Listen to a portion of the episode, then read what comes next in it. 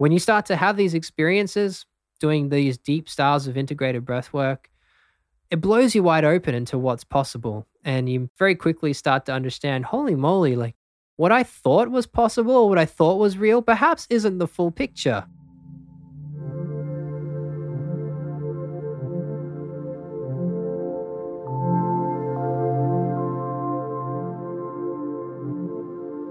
Hey folks, it's Ryan here.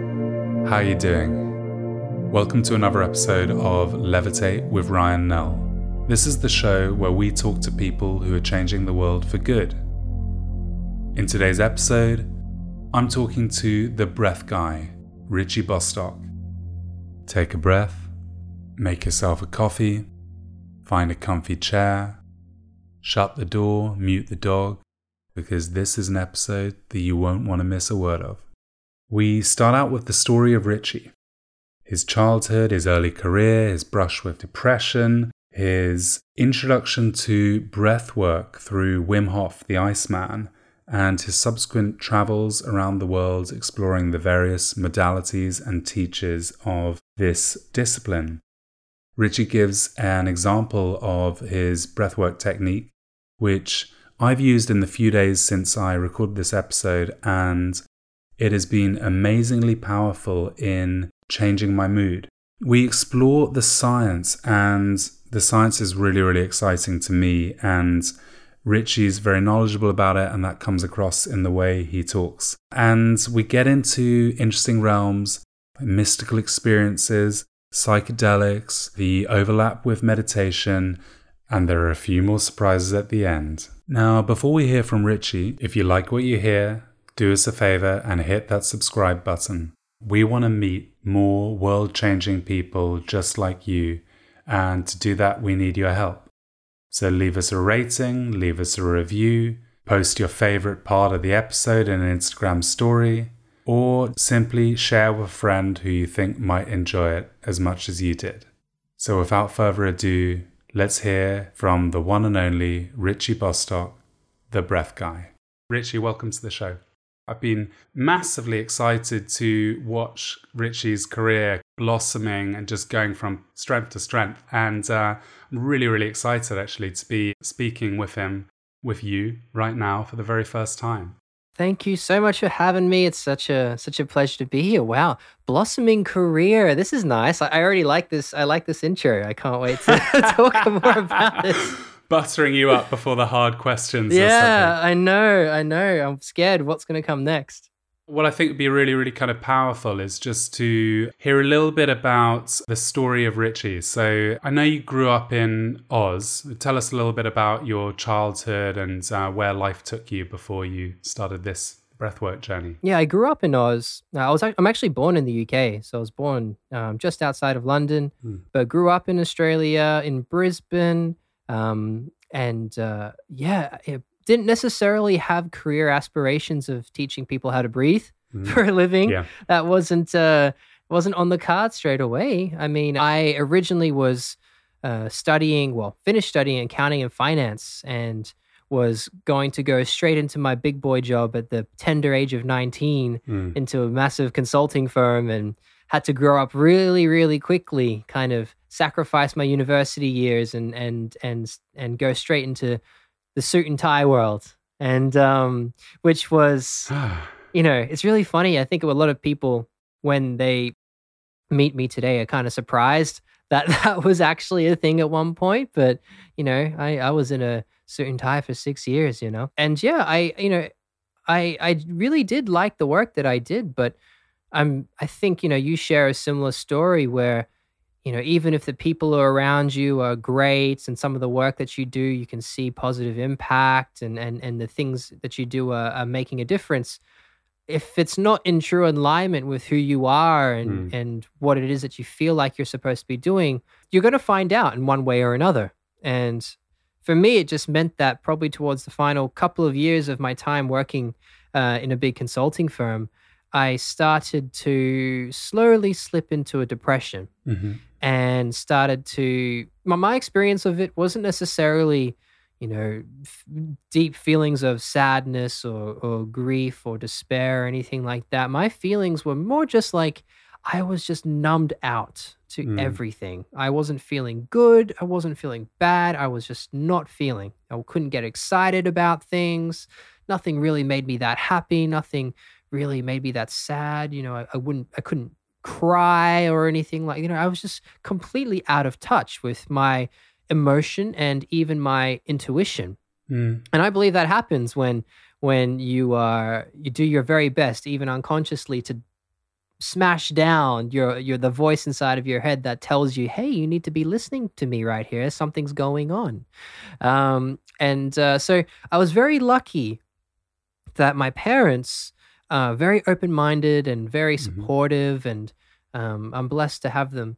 And you know i i eventually confided in them after a couple of years saying you know what guys? Like i'm, I'm struggling right now. Something is not right in my life. And in their infinite wisdom, they were like, well, maybe you need to take some time off. Mm-hmm. I was like, what are you talking about? Are you saying that I won't be able to solve my life problems while working 80 to 90 hour weeks in a consulting firm? And they were like, yeah, maybe you need to take some time off. And uh, so I ended up actually taking a three month sabbatical off work and traveling to Peru mm-hmm. uh, and volunteering in orphanages in Peru. Um, and you know, just that experience of being in a place that was completely different to my normal environment, in a place where um, nobody knew who I was, and there wasn't any pressure on of an image of who I was supposed to be or um, you know how I was supposed to act. Just it turned out that as I kind of allowed myself to unfold and to and let go of any ideas of who I am, that all of a sudden I kind of started to become a, a completely different person. Yeah. Even even after about a, a month or so, my laugh changed. I noticed that I was laughing differently, and I was like, "This is weird. What's happening?" And I'm guessing, you know, obviously Peru. There's trekking, there are shamans, there's ayahuasca. There, there are all sorts of different scenes that one could get involved in over there. Were you in an experimental kind of stage? Um, I wasn't until I got there. I wasn't until I got there because um, yeah, I didn't really know much about that uh, world mm-hmm. until I arrived. The reason why I went to Peru truly was because my friend um, just got back when I was trying to decide where I was going to go in the world. And he did the exact thing that I was about to do. He took six months off. He went and, and volunteered in Peru for six months. Um, and so we had dinner and he told me about his, his experiences and I just went, that sounds exactly like what I'm trying to do or what I want to do. So I, I went with the same organization and he hooked me up and it was great. Now, he did mention ayahuasca because he did try it, but it didn't necessarily register too much for me. I was like, mm-hmm. okay, that sounds interesting. Mm. But uh, yeah, you know, when you start, when you get there and you're amongst a bunch of young people and tra- travelers from all over the world, and it was, and you know, I was in Cusco too, which is like the old Incan capital. So you know, lots and which lots and lots of people go there for some spiritual experiencing yeah. and development and journeying. So I learned more about it there, and I started to um, do my research and found out that hey, this seems like something interesting. So yeah, I did do a couple of ceremonies with shamans, and um, obviously, you know, trekking and doing um, the Inca Trail and visiting Machu Picchu and all these deeply spiritual um, places that just hold such an incredible energy mm. um, that for many people, you know, if you go just by going there, you activate something within you. So, yeah, it, the whole thing was transformative. And, you know, I, I would say, even without having done things like ayahuasca, I would still have had uh, the same uh, kind of understandings and insights. Mm. But I would definitely agree that the ayahuasca kind of put a full stop on it, you know, just kind of emphasized the things that needed to change. And it's a beautiful, beautiful medicine if it's done with the right intention at the right time in your life. Yeah, so what a huge transition from where you were. I mean, yeah, were you into raving and kind of other scenes back in uh, Australia, or not really? You know, I was always more of a, a guitar head, so less electronic music and more like playing in bands and going to bars and like local kind of club scene, that kind of thing. And um, but uh, but then yeah, then I went to um, well after Peru when I realized that basically everything that was happening in my life was kind of out of line with where I where it was needed to go. I I quit my job and I sold everything except for a um, a suitcase full of clothes and and went to Hong Kong and um, which is basically it was just a way to be able to start afresh. I knew I wanted Mhm. to get out of Australia and just go somewhere else in the world and experience something new. Um, and uh, yeah, I mean, Hong Kong for somebody who's never lived anywhere else in the world is quite a place to go to. I'm not sure if you've ever been before. Yeah, a, a few times I uh, I studied Chinese at university, so Ah, um, no that was my my kind of part of the world for a while. Yeah, Ah, brilliant! It's such a cool place, and what is is. so amazing about it, much like London as well, is that it's such a melting pot of people from all over different parts of the world. Yeah, And so you get very quickly, you get exposed to all sorts of different people and cultures and value systems and ways of doing things. And, you know, you come from little old Brisbane, Australia. You know, Australia is isolated enough, and Brisbane's even, you know, you know, it's a, one of the, it's the third biggest city, but it's kind of got that country town kind of feel to it. Yeah, um uh yeah you know it was it was amazing for expanding my my my uh awareness and understanding of how the world works. Mm. and i um i didn't i went there not really knowing what i was going to do actually. I Yeah. really had no plan. And uh I, in my old work i used to do a lot of work with uh, startups like tech startups. Um and i decided it would be really cool to learn how to code. Mhm. so I ended up going to one of those like three month coding boot camps and learned how to build apps. And and that actually ended up becoming my my source of income for the next you know three and a half four years was um, an app that I built. And it was that that actually kind of allowed me to have the flexibility to go into the next phase of my life which Mhm. I really didn't know was going to be a phase but it was what allowed me to explore breath work and to travel around the world um, working from my laptop. And the the concept is uh, digital nomad, I think. that's right. Um, yeah, yeah, and uh, and and learn from all sorts of different breathwork masters and you know, just anyone who was doing something interesting with the breath, hmm and um, which was yeah a blessing.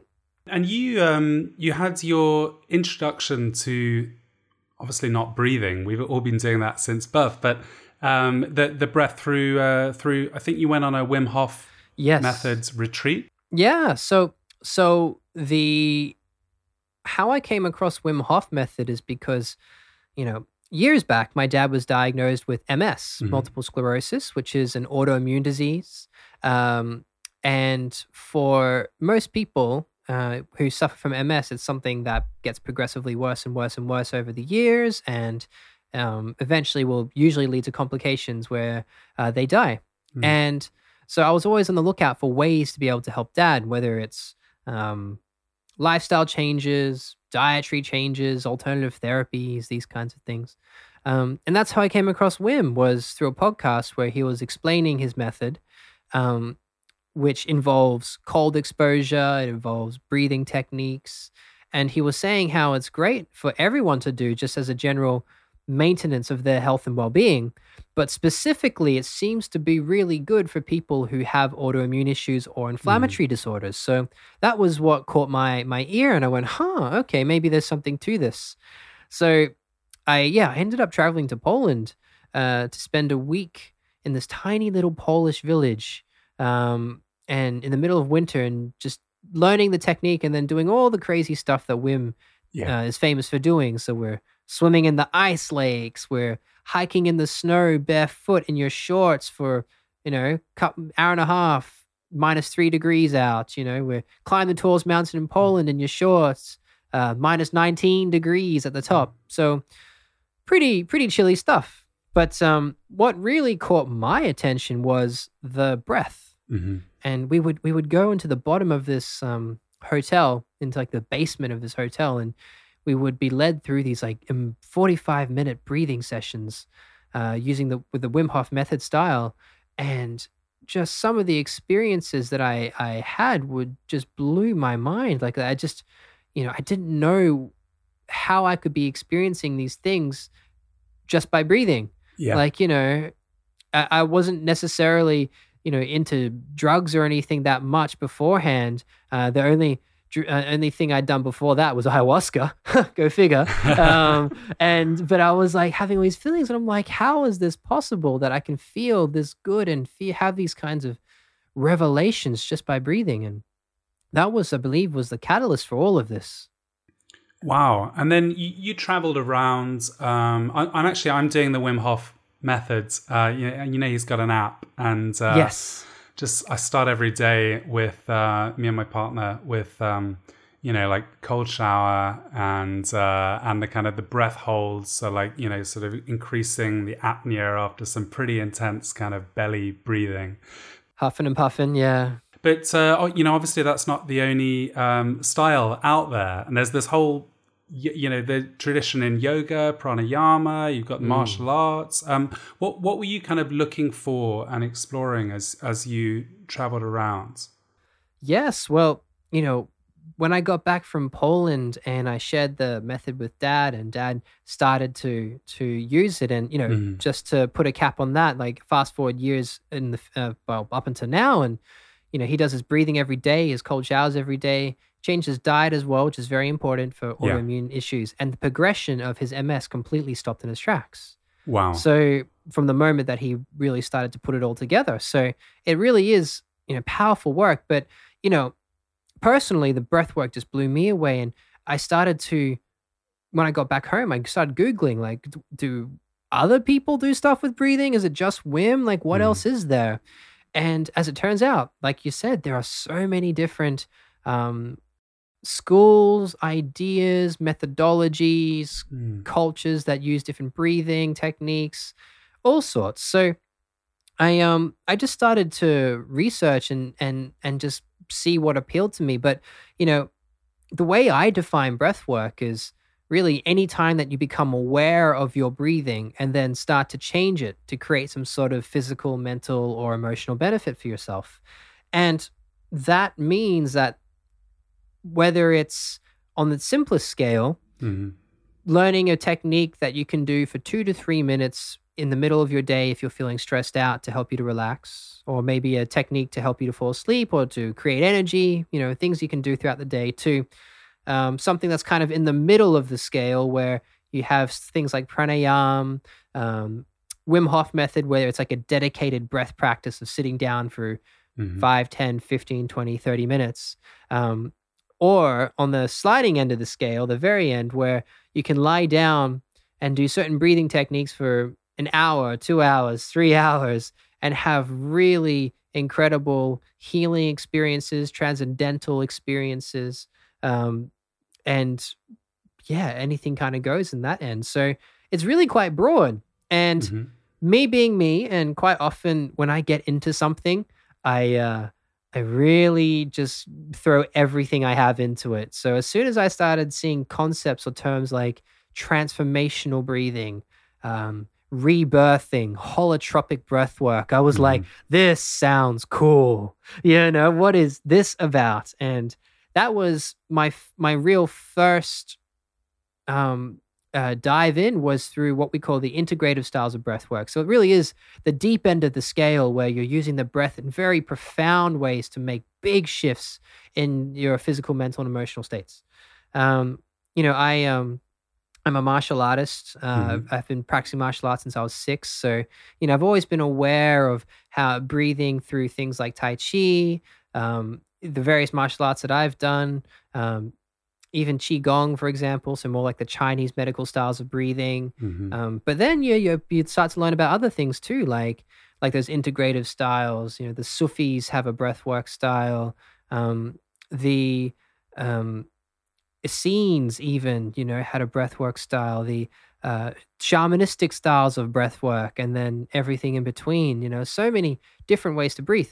Um, but I was I was deeply interested in in the in the spiritual aspect mm-hmm. and then mm-hmm. also trying to connect the science and the spiritual aspects together because when you start to have these experiences doing these deep styles of integrated breath work it blows you wide open into what's possible and you very quickly start to understand holy moly like what i thought was possible or what i thought was real perhaps isn't the full picture And right, right. it's a, it's kind of similar to if people do psychedelics for the first time, whether it's mushrooms or um, DMT. You know, the people who have these experiences, the probably the most common reaction people have is, "Huh, like maybe the way I saw things before isn't a hundred percent the uh, the full picture." Yeah, yeah. And so that was my biggest interest. So you had all these incredible experiences. Um, some some of them, I guess, you know, techniques like holotropic breath work. Um, that you, you need a bunch of training before you get it. Are like are there are there sort of prerequisites, or can anyone do it? Um, what would you recommend for that, like absolute kind of beginners? Um, you know, really coming to breathwork. Well, I mean, if in terms of training to let's say become a facilitator, for example, yeah, you know, like breath work is a is a for me in the way that I treat it when I work with people, it's sacred. Mm. You know, it's a it's a very powerful, powerful modality and really needs to be approached in the same way that maybe a shaman would work with plant medicines and that and you know it can't be taken for granted it has to be very very carefully handled um and but in terms of wanting to experience breath work mm. you know you can go from never having experienced anything into a holotropic breathwork session, no problem. You know, that that's what the facilitators are trained to do is to take anyone at any point right. and take them into the journey that they need to have. Um, but you know, if you're if you're wanting to go into that kind of style of breathwork, then yeah, holotropic breathwork is one style. Rebirthing is another one of the original styles in the West. Those two were kind of the first two to come out of the West. Um, and then you have things like um, transformational breath, which is fantastic, clarity breath work, um, biodynamic breath work, which is specifically around working with trauma, and that's really fascinating one because it's it's kind of fifty percent breath work, 50 mm-hmm. percent mm-hmm. movement, and it works a lot with the somatic experiencing of letting go of trauma as well as using the breath. So that's a really great one as well. I mean, there's so many. This is the thing. Mm. Uh, But Wim Hof method as well is a very, very accessible way to be able to dip your toe into the potentials of breath work. Yeah. And do you belong to a particular school or have you effectively developed your own style? Yes. Well, so I have I've officially was trained in Wim Hof method and then did training in transformational breath, uh, rebirthing and biodynamic breath work. Wow. But I would say what I teach now is like I'm not an official trainer of any of those anymore. Um, it's it's and now I kind of just do my own thing. Um, and it starts to bring in a lot of other concepts as well mm-hmm. from other styles of breath and not even breath anymore from different modalities. And yeah, so I kind of create my own thing now uh, based off my understanding of the science and what I've experienced and what helps other people. And I feel like that's kind of how you know evolution works. Right. You learn what exists and then you kind of make it your own and, and try and improve. And uh, it's beautiful. And honestly there are so many styles and schools popping up all over the place now because breathwork has really kind of exploded over the last year mm. in particular. So there's a lot of teachers out there now and you know we need all the teachers we can get you know it's it's brilliant to see yeah that's amazing and i'm thinking that some of our listeners may never have done a breathwork session or really known what that term really encompasses mm. would you give us an example what would be a great one for someone just uh, sure. breathing along with us now i think what we can do is something quite quick mm. so that you can really feel how much um, the breath can affect you, like how quickly it can affect you. Um, so, what we're going to do is something I call Energizer Bunny. Okay. Which is kind of fun. And the reason why I call it Energizer Bunny is because, one, it's an energizing style of breath. Uh, so, it's something that you can use either in the morning to kind of wake you up, or if, you know, quite often I, I remember, you know, we especially when you're working in offices, you kind of get to that like 3 30, 4 o'clock point where right. you're kind of starting to get a bit drowsy. Maybe the the, the lunchtime like uh, coma of the food digesting starting to come in, and you just you always reach for that next cup of coffee. Well, this is a this is a, a great technique you can use at that time as well. But really, anytime you need to create some energy. So, and I call it Energizer Bunny because it involves faster breathing through the nose. And quite often, when people first start to do this breath, they kind of wiggle their nose around like a like a little bunny rabbit, and it's quite funny. So um, it works something like this, and it's super duper simple, and you only need to do it for maybe anywhere between thirty seconds to a minute. Mm-hmm. Um, so you take three short, sharp inhales through the nose, progressively filling up your lungs, and then you exhale out through the mouth. So you don't exhale in between the inhales. You progressively fill up your inhales with each breath in. And then on the exhale, just relax, let the air fall out of you. It's almost like a, a sigh out through the mouth. So it'll sound something like this.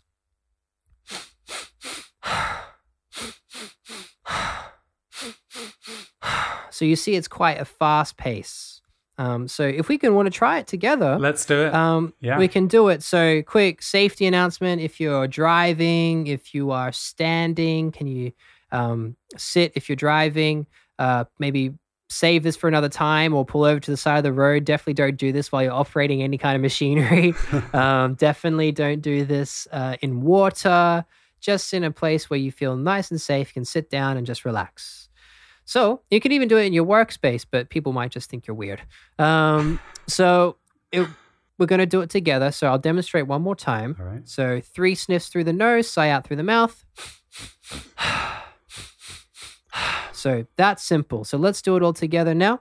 So I invite you all to exhale out. And here we go. So in, in, in, out. In, in, in, out. In, in, in, out. Nose, nose, nose, mouth. Nose, nose, nose, mouth. Nose, nose, nose, mouth. In, in, in, out. In, in, in, out. In, in, in, out. Nose, nose, nose, mouth nose, nose, nose, mouth. And now keep going. You have the pace, and you might be feeling a bit buzzy, a bit spacey, or a little bit lightheaded. If that's what you're feeling, it means you are doing it right. It means you're making changes inside of you and you're doing it on purpose. So just a couple more. All right, finishing the next breath you're on now and take a deep breath in. Fill up the lungs all the way up. Hold the breath in at the top. Lungs are full. Just hold it in for a moment. Just hold that breath in. And through the mouth, we're going to sigh it out. Exhale. and just take a moment to see what you feel in the body. Do you feel buzzy, heat, cold? Maybe still a bit lightheaded or a bit spacey. What is it that you feel? Wow. Okay, so I've got a I've got tingling in my like my foreheads. I've got my yeah. my my shoulders are like buzzing. Uh feel a bit of yeah, like heat in my chest. Um honestly, I feel like I've just taken a huge, um, I don't know, bite out of a sugary cake or something. Um. yeah, yeah, it's it's and that was forty seconds, you know. So yeah, you can, can very quickly start to make some changes in what's happening inside of you using your breath. And that's the beauty of it. It's the only thing that we have that we can consciously control that affects the things that happen unconsciously inside of us. So, what a great tool we have to be able to make changes on purpose. It's a it's an incredible reset, uh, and you know, and I imagine also something that you could deploy tactically. You know, for instance, before I started this podcast, you know, if I was feeling yeah. a little like nervous about it, or uh, you know, before sending that, you know, that that email that you might later regret. Uh, Absolutely. You know, again, like here's the thing. I think when a lot of people think about doing a breathing technique, they always will liken it to states of trying to relax or falling mm-hmm. asleep and yes, the breath is really good at doing things like that, like managing anxiety or trying to down regulate your nervous system. But it's also really good for other things as well. And so it's kind of trying to paint that landscape of what is possible using your breath. Um, that is a really you know exciting place. And what's cool is as science continues um, to and scientists and researchers become more interested in in this work, um, mm. they're starting to be able to measure what's happening in the body. So, what we're now doing is we're bringing what ancient traditions and cultures have known forever into the modern 21st century and validating it through science. And us and our typical analytical Western minds are like, well, if science says it works, then here we go. It definitely is a thing, you know, um, which which is great in some ways, but can be limiting in others. Indeed, there's a there's a lot of I guess uh, skepticism or cynicism to get over in the West that I feel you know perhaps uh, people are a little more open minded if if it's already in their tradition, etc. Um, exactly. You, will, will, you talk to us a little bit about the science? I'm, I'm you know I'm really really fascinated. I've been reading um, the uh, the Oxygen Advantage, um, yeah, Patrick McKeown's book. Um, uh, so you know he gets into a little bit about serotonin. You got a default mode network. You've got parasympathetic nervous system being activated. Would you talk to us a little bit about kind of you know the different things that are going on? All yeah, all of those things. you know, well, so kind of touching on what I said before. So the breath can act as a conscious gateway into the unconscious systems that occur mm-hmm. in our in our body. So whether it's your nervous system, whether it's your the way that your brain is firing, whether it's your endocrine system, which is your hormones, or your cardiovascular system, your um, lymphatic system, your digestive system, all these systems will be affected by the way that you breathe. And you just need to start to understand what your breath does, and then you have mm. a really cool tool. So it really depends, you know, like you can help people, for example, who have, you know, if we talk about what happened for my dad, immune issues. So, yeah. you know, by using something like the um, Wim Hof method, you are able to actively affect the immune response and actually down regulate um, inflammatory cytokines that uh, promoted through an, an overactive immune system. So using the Wim Hof method, it's been that's what's been so useful for my dad. Um, you know, typically the way that people will think about using their breath the most is that managing of the nervous system. So, yeah. how can I take control and take the power back over my state by using my breath? And, you know, whether we feel stressed or, or activated or excited, or whether we feel relaxed and and maybe even lethargic sometimes um, it depends how or where we're operating from in terms of uh, our autonomic nervous system. Now, the hmm. autonomic nervous system is split up into two branches. One is called the parasympathetic nervous system, which is what you just talked about, well, mentioned. And that is responsible for the, what is often termed as the rest and digest response. Mm-hmm. So when we're relaxing and, and, um, not feeling stressed or not needing to worry about too much when we're probably somewhere in operating more out of our parasympathetic nervous system. They always operate together, but you kind of have a, a bias towards one or the other. Right. And then you have the other branch, which is the sympathetic nervous system, which is typically termed uh, by your stress response, so your um, your fight or flight response. And uh, so if we are facing a threat or we're feeling worried or anxious or panicked, then it means we're operating more out of this part of our nervous system. And what is so cool about the body, but can also be a problem, is it is a habit forming machine. Mm. You know, it's like it gets once you repeat something over and over again, it gets really good at a physiological level at remembering how to do something.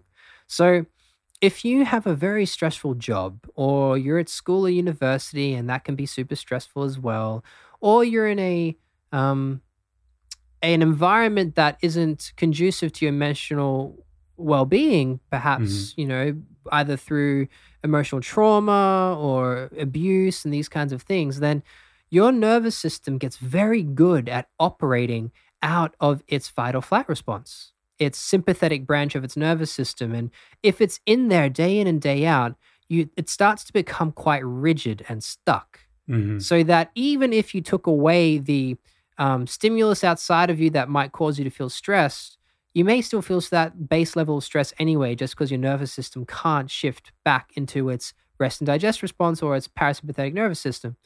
Um, like maybe you've experienced this before where you have a holiday off work and you go to the beach and you have a you know, a margarita in your hand and you're like, woohoo, this is great. Mm-hmm. But for some reason, I still feel a bit fidgety. And for some reason, I'm still thinking about work and I can't kind of let go and relax. And it takes a few days before you actually feel like I'm on holiday. Yeah, right. You know, that's your nervous system having to recalibrate and it's actually taking a bunch of time for it too even though you're in paradise um, but what is so great about the uh, the breath is that we can use it to be able to shift between these branches of the nervous system so if you feel like you need to um, relax you can use a breath in a certain way to help you to relax if you feel like you need to create energy or get yourself up then you can use the breath in a certain way and what's interesting too is like i work a lot with athletes and uh-huh. particularly because I have a martial arts background, I've worked with a lot of martial artists. And people's responses to nerves can be very interesting. Some people will, you know, have a panic attack, in which case a very um, a slower down regulating style of breath is what you want to use for them before they go out and to perform to get them in the zone. But for others, their way of dealing with stress is to completely mm. numb out and get tired and they feel lethargic and they feel slow and they don't feel like they can get up for the event. In which case, we'll use other styles of breath to help them to break through that. So it's really, I always, I call it like the, the Swiss Army knife for the body, you know, and all the different ways that you can use it and for it to help you. Yeah, wow, wow, wow. I mean, we're obviously we're understanding more and more about the the brain, the nervous system. Wim Hof's already demonstrated that some systems that we thought were you know really inaccessible um, can actually we can exert some level of control over them by working with our bodies in ways that we don't normally do. Um, you know, are you are you doing any research of your own? Are there are there areas that you're kind of getting excited about or would be excited to look into? I um I've been very fortunate to be able to yeah purchase some equipment that allows me to measure some very basic things around mm-hmm. like so basic EEG readings. Um, but I have also worked with a med tech company who measures um, something called cardiovagal tone, which is essentially a measure of the activity in something called the vagus nerve, which is yeah. the longest nerve in your in your autonomic nervous system. And you know, if you have a higher vagal tone, they call it, or higher activity through this vagus nerve, then it means that you are more in your relaxation response. You are more in that parasympathetic branch of your nervous system. And what is fascinating is I've been giving, so I have kind of pu- pulled everything together that I've learned over the years to create my own sort of what I call them breathwork journeys. Mm-hmm. And um, I had these guys, and they came in and they measured one of my journeys. And what was fascinating to see was how the nervous system responds in real time and what we were able to see at some points was that the vagal tone, remember, this was a level of basically how relaxed you are, um, went up by nearly 600% within 15 minutes, which oh absolutely blew the doctor away. He was looking at it. He's just like, I don't, that's incredible, you know? And, and so, you know, that we are learning more and more. And what I'm hoping to do very soon is work with some of the universities here in, in London um, to get some MRIs done of yeah. while doing breath work because I have some theories um, based off my understanding and my own research of what happens when you do certain things like uh, the deeper styles of integrative breath work, the holotropic breathings, etc., and as to why it can lead to these healing moments, to these experiences of the divine or these experience, these transcendental moments. I have my theories as to why, uh, but it's not until we uh, struck someone an MRI can I say this is definitely the case. Um, but it only makes sense in my mind. Yeah. And so hopefully that will come out. That's the missing piece that hasn't been fully explained so far for the integrative breath work is what's happening in the brain. Yeah, it seems almost certainly, although, yeah, to your point, let's see, there something's going on with the default mode network. Mm. It's definitely an area that I work with through teaching meditation, but clearly there are other things going on as well. There's serotonin you know, receptors, you've got the brain waves themselves, which are shifting and changing my my expectation well sorry let me be scientific my hypothesis mm. is um, please yeah my hypothesis is is is something that is called transient hypofrontality um, which basically means a downregulation of activity in the prefrontal cortex mm-hmm. um, so much so that it allows for new levels of experiencing of yourself and then also then we can get into debates of consciousness and that kind of thing. Um, but you know, you see the same thing uh, with people who take psychedelics. And so things like DMT and psilocybin, you see this this down regulation of activity in the in the PFC, mm-hmm. um, and also in meditators as well. And so, what seems to be consistent in the experiences of all these people is this idea of losing the self, of potential cathartic releases of emotion as well, um, but then also of a dissolving into oneness and wholeness or um, perceiving things differently, whether that's through sound right. or through sight with color and geometry and images and you know but yeah people have all these experiences with all these different modalities so I, and so i believe it's it's this phenomenon of um yeah this this down regulating of the analytical parts of our brain that almost dictate what we are allowed and not allowed to experience and then right. opening it's almost like opening up the filter for our level of awareness. Yeah right. The parts that are telling us that we're separate isolated cut off they are they're getting a lot quieter and giving space for us to feel deeply connected. Uh, i mean have you had some of these i imagine you have these like mystical experiences yourself while yeah. working with breath work? Yeah it's kind of part of the deal. Yeah.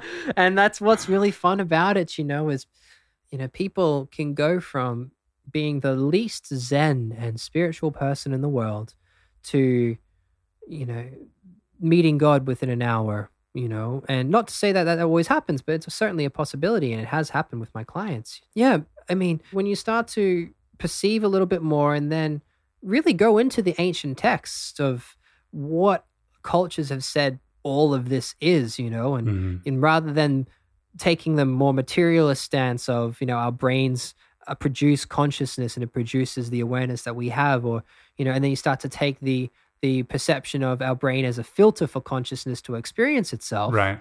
then it just simply means that if you start to lessen the filter, then you get to experience more.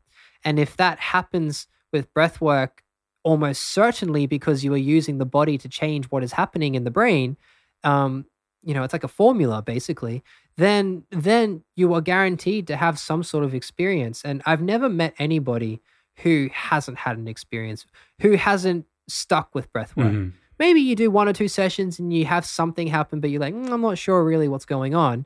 But if you stay with it for just a little while, you'll always open up something for yourself. Yeah. And that's why it's so exciting for me is the accessibility. Um, its ability for people to experience either so much more of themselves or so much more of what's out there with very limited other experience required. Indeed. Not years of meditation, not access to shamans. Don't need to be a yogi, you don't need to be a vegan, you know, you can you can be any Joe blow off the street and it's you know and, and those and that's and that's my that's the fun part, you know, when you work with people who perhaps are a little bit oblivious and we're talking like um CEOs uh-huh. and real type A high performance personality types and stuff and and uh, and and just you know show them something different and then they can decide what they what they want to do. But um but it's great. Indeed. I imagine you have your own your own practice. Do you still get to kind of you know really dive into it now that you're teaching so much? Yeah of course. I mean you have to you have to maintain your own practice yeah. and but but it has shifted over the years when I first started, the first 18 months, it was like every day, nearly one hour of breath work, just go hard or go home, basically. It was very intense. I just became very obsessed with journeying and seeing, exploring right. and seeing what was possible and, and unfolding as in myself as well. And then I started to become a little bit more subtle about it and and over the years I've tried different things and um these days, my daily practice is probably more like 20% breath work, 80% meditation. Yeah, right. Um, and I'm very, very excited at uh, the potentials for meditation as well, um, combined with breath work. Yeah. Um, the two together work amazingly well. And most of my journeys these days that I teach will have a breathwork element and then a med- guided meditation element as well. Because when you do the breath work, like I said, it creates that state in the brain that means that you are in the zone. As soon as you start a meditation, you are already deep. You are in that trance. You are there. and then you can you get much more um bang for your buck when you're in when you're in that state so um so yeah a lot of meditation these days um and that was deeply inspired originally I, I used to do tm Mhm, quite a mhm. bit transcendental meditation and then i um came across a man named uh, dr joe dispenza and uh, his work is fantastic um, i love joe and um, he his meditations were really really profound for me when i first started doing his work um, and uh, and now i kind of do my own thing but that was a that was a big eye opener to me in terms of the possibilities for meditation uh, in terms of being able to shift your states and awareness quickly Yes, indeed. Because I mean, there there are so many styles, obviously, and some of them, you know, involve you being wrapped over the knuckles, you know, with a Zen, Mm. Zen master with a stick, uh, you know, for for staring in a corner for six exactly hours put up put up your hand every time you have a thought, kind of thing. So yeah um, you know, yeah Uh, and then there are, there are these much more accessible styles, obviously. But I really do think that breathwork is doing an, an amazing job, actually, of um, you know showing people what what might be possible as well through a meditation practice, because um, Mm. it's it's rare to get the immediate hit from meditation. You know, a lot of people's experiences. oh wow, that's really hard. you know, you got to kind of get past that. Yeah, and and you know, people uh, quite often people I work with they they become quite uh, you know big breathwork advocates, and then they'll say, "Great, like this is so much better than meditation. I never need to meditate again." And I say, "No, no, no, no, no. They're different. they, uh, they they in some ways they serve similar purposes, but actually there is such a Oh yeah. such a a great um, benefit to the process of learning meditation, even without the the actual end goal in mind. Just the actual process and the repetition is is so so important. So it's definitely not a substitute, but the, the two together complement Mm. each other really well. So it's about finding the balance that works for you, and that balance will change over the course of your life. Yeah, no, I, I think that's so true. And I'm so excited to see uh, how you and others are really kind of nonetheless growing the size of the breathwork, you know, world. Like the amount of people that are being exposed to it now, it feels like things are accelerating a little. Obviously, you, you've done crowds at Glastonbury and uh, and Wilderness and Sweat Life, and you've got an app now. I mean, what's like what's that journey been like for you? Hmm. Um. Yeah, a little bit crazy. Uh, Yeah. but um, you know, I've I've I've been asked quite often actually because it has like I'm very fortunate that the work that I do has grown very quickly, and a lot of people have asked me, perhaps you know, friends or other people who are also in the in this world and trying to and trying to serve in the same way, going like, oh, how how did you do it, or what can I do to do the same? And the the tricky thing is that I I didn't really do anything Mhm. except to show up, if that makes sense. Like I, I so all the fest, for example, you mentioned a couple of festivals. uh-huh. Um, I didn't reach out to festivals; they reached out to me. I have a book coming out in September. I didn't reach out to publishers or get an agent. Publishers reached out to me. Um, the app, um, I guess I made the app happen. Take some credit, but you know, yeah, yeah, yeah. I guess I made that one Yeah. happen. Um, but but a lot of things that happen, all the fortuitous things that happen, they kind of just happened. And you know, I've I've I've never had in like a business manager or an agent or PR or any of these kinds of things. Um, it just kind of spread Mm. word of mouth. And I think people, whenever people ask me those kinds of questions, I always just say, I think when you are doing the work that resonates with you and is in line with who you are, people feel that. And doesn't even become about the work anymore. People just feel your energy mm-hmm. and they go, this guy or this girl is like, that's their truth. They're authentic. That's them. That's what they're about.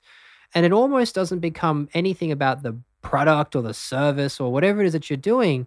It simply becomes they just they love that energy. And that's what and that's what is attractive. And then we also understand that everything is energy, everything is vibration, right? So if you are operating from your heart, doing the work that makes you feel good, and doing your best to be of service, then that's the energy that you are putting out there, and that's what's going to come back to you. Um, you know, you can start to make it sound a little bit woo woo law of attraction and the secret and that kind of thing for sure.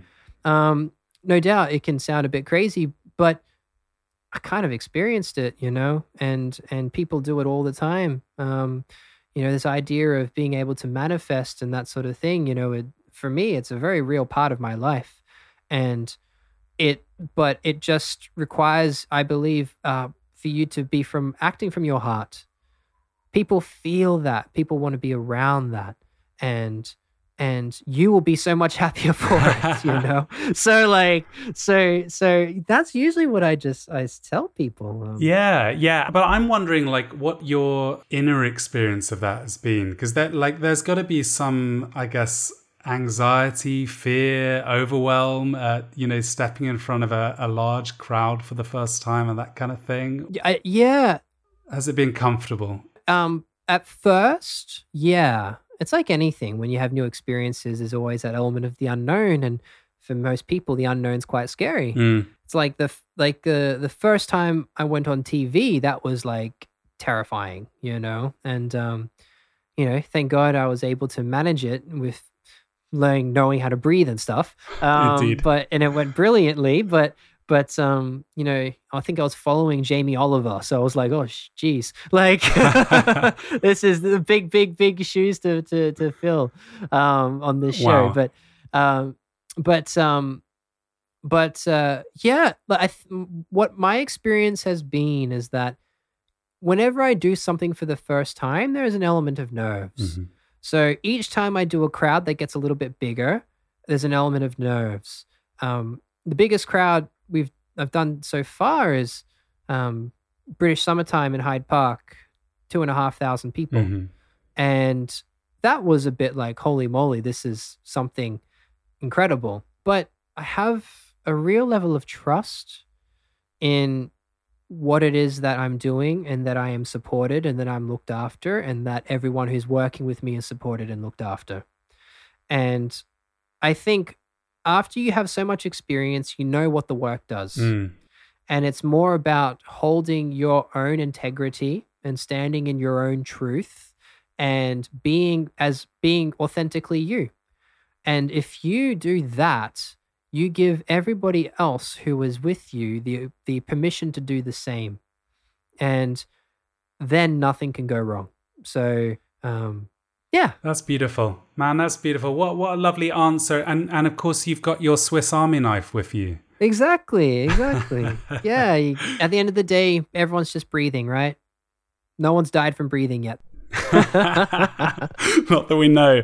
Um, let, yeah. Tell me, um, we, are probably getting close to the end, the end of our time, but uh, and I, I, hope that we get you back on the show to kind of dive in a little deeper on some of these topics. But yeah. what are you most excited about at the moment? Mm. Where are your energies going? Uh, obviously, the the app is out and you know that's i see that's frequently updated and uh and a book is on the way. Yeah tell us what next? Yeah the app is out and that's been that's my baby you know. I've been wanting a space for people to be able to have the experiences through breath work but then also to create a community of people like-minded people who can share in mm. their experiences get support get information get answers and and and feel like they're supported in this journey. And so what's really cool about the app is it's not really like a headspace or a calm or anything. It's sure we deliver breathwork journeys, um, but it's more of a community app than anything. Mm-hmm. You know, it's almost like a, a Facebook group where you can listen to breathwork. You know, so it's uh, and I do like a live streaming there, and we do Zoom catch ups, and to like so we can interact and do Q and A's and that kind of thing. So that's it. You know, I I want I want people to interact with people and to share in in, in their experiences.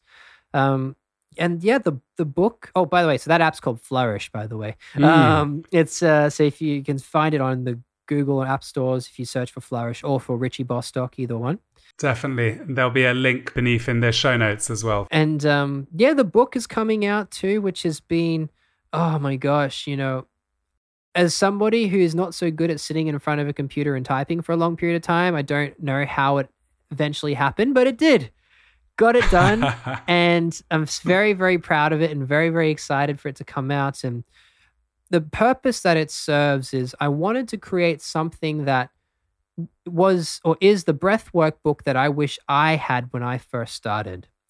Um, it's not necessarily going to dive like as deep into the science or the physiology as say like something like oxygen advantage, um, but it's the thing that gives you all the information that you need mm-hmm. for you to start your journey and decide, oh, I want to go deeper with this, I want to go deeper with that. Um, so, because that's usually the thing that I get asked about the most when it comes to books is what's like the best book to get started with? And for me, it's it's a tricky question to answer because a lot of them are quite deep. Mm-hmm. Um, so that that's the that's what I wanted to to do, and it's called Exhale. It's available now for pre-order on Amazon, uh, but it comes out September 10th.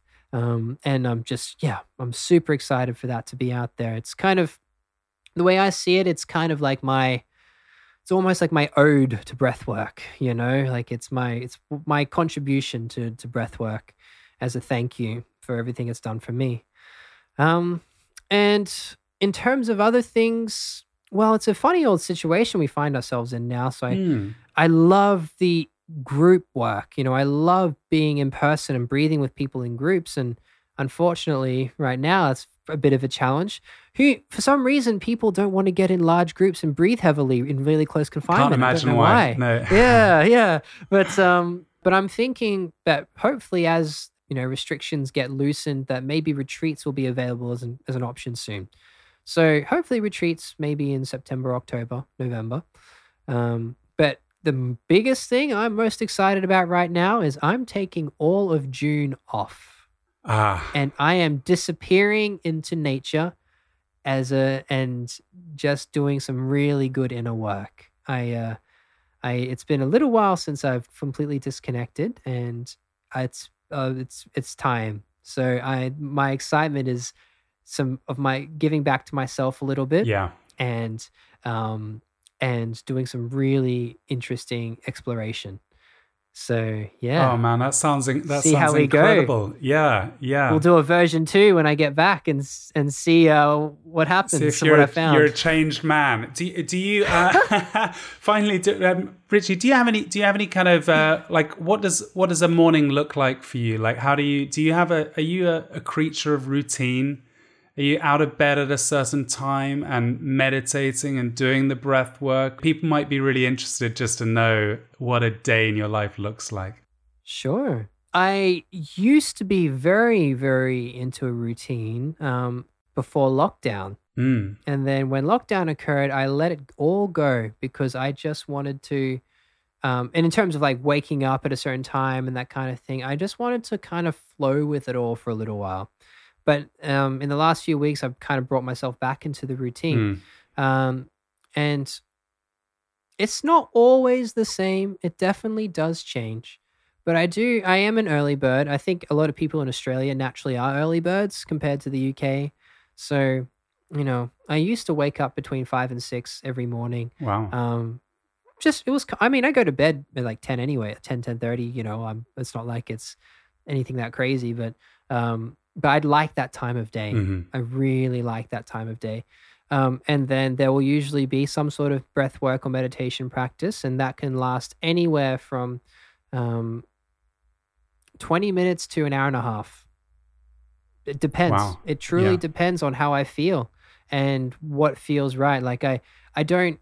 I'm, I used to be very militant in terms of this my hour meditation or breath work session mm. that I do every morning, but now it's like, how do I feel? And what do I feel needs to be done right now? And sometimes it'll be, I just need something to set the day off with the right intention, or sometimes it's, mm, I feel like going deep. Um, and uh, yeah, cold showers, mm-hmm. you know, got to love your cold showers just like you. um, yeah, that's kind of the mornings. And then the days are just very varied, you know. I, um, but I like to try and block out at least until 10 a.m. for me Mm. And that might look like um, in you know exercise, reading books, and obviously any kind of morning routine. Um, yeah, I feel like I like to have the mornings and play always play the mornings on my terms and always put myself first in the morning. So rather than waking up and being reactive and checking the phone and jumping straight on the computer and answering emails and that kind of thing, Mm-hmm. I try and just do the things that I enjoy doing first, and then everything else can kind of wait. You know, it's going to be so interesting to, uh, I suppose, when when the lockdown's done and life starts to return to normal. Yeah, which um, I suppose which new habits we take from this time, like which lessons we take from this huge collective breath that we've all taken. I hope you you get the break that you so richly deserve this June out in nature. Oh, I'm getting it. be. I'm getting it. it's happening. I've got it all sorted out so that life can continue without me being there for a while. Yeah. Um, get all the systems in place and just need to hit go, and then I'm off for a little bit. And uh, I really hope that people can do that for themselves as well Mm. and understand how important it is to every now and again in your life, not just go on a holiday, but take an extended period of time to really be with yourself for a while. And that's, you know, the ultimate check in, really. Richie, I just want to say a huge thank you for your time on the show. I know I've learned a lot from our time together just now. And yeah, I just want to say from the bottom of my heart, thank you so, so much for joining. Oh, thank you so much for having me. It's been wonderful to chat with you today. Hey, folks, it's Ryan here. I hope you enjoyed that episode as much as I did. Richie was just a fantastic guest. And I want to say a big thank you to him and his team for making the time for that to happen. It means a lot to us to have you here in our audience. Thank you so much for the gift of your time. Can I also say a thank you to Nick Nell, the composer of our theme music, and to our show sponsor, Levitate. Levitate is a community for individuals, groups, and companies who want to find calm, clarity, and connection in a world which can often feel chaotic. If you want to find more about what Levitate offer, just head over to their websites at www.levitate.london. We've got more amazing guests lined up, so hit the subscribe button if you didn't press it already, and we'll catch you back here soon for another episode of Levitate with Ryan Nell.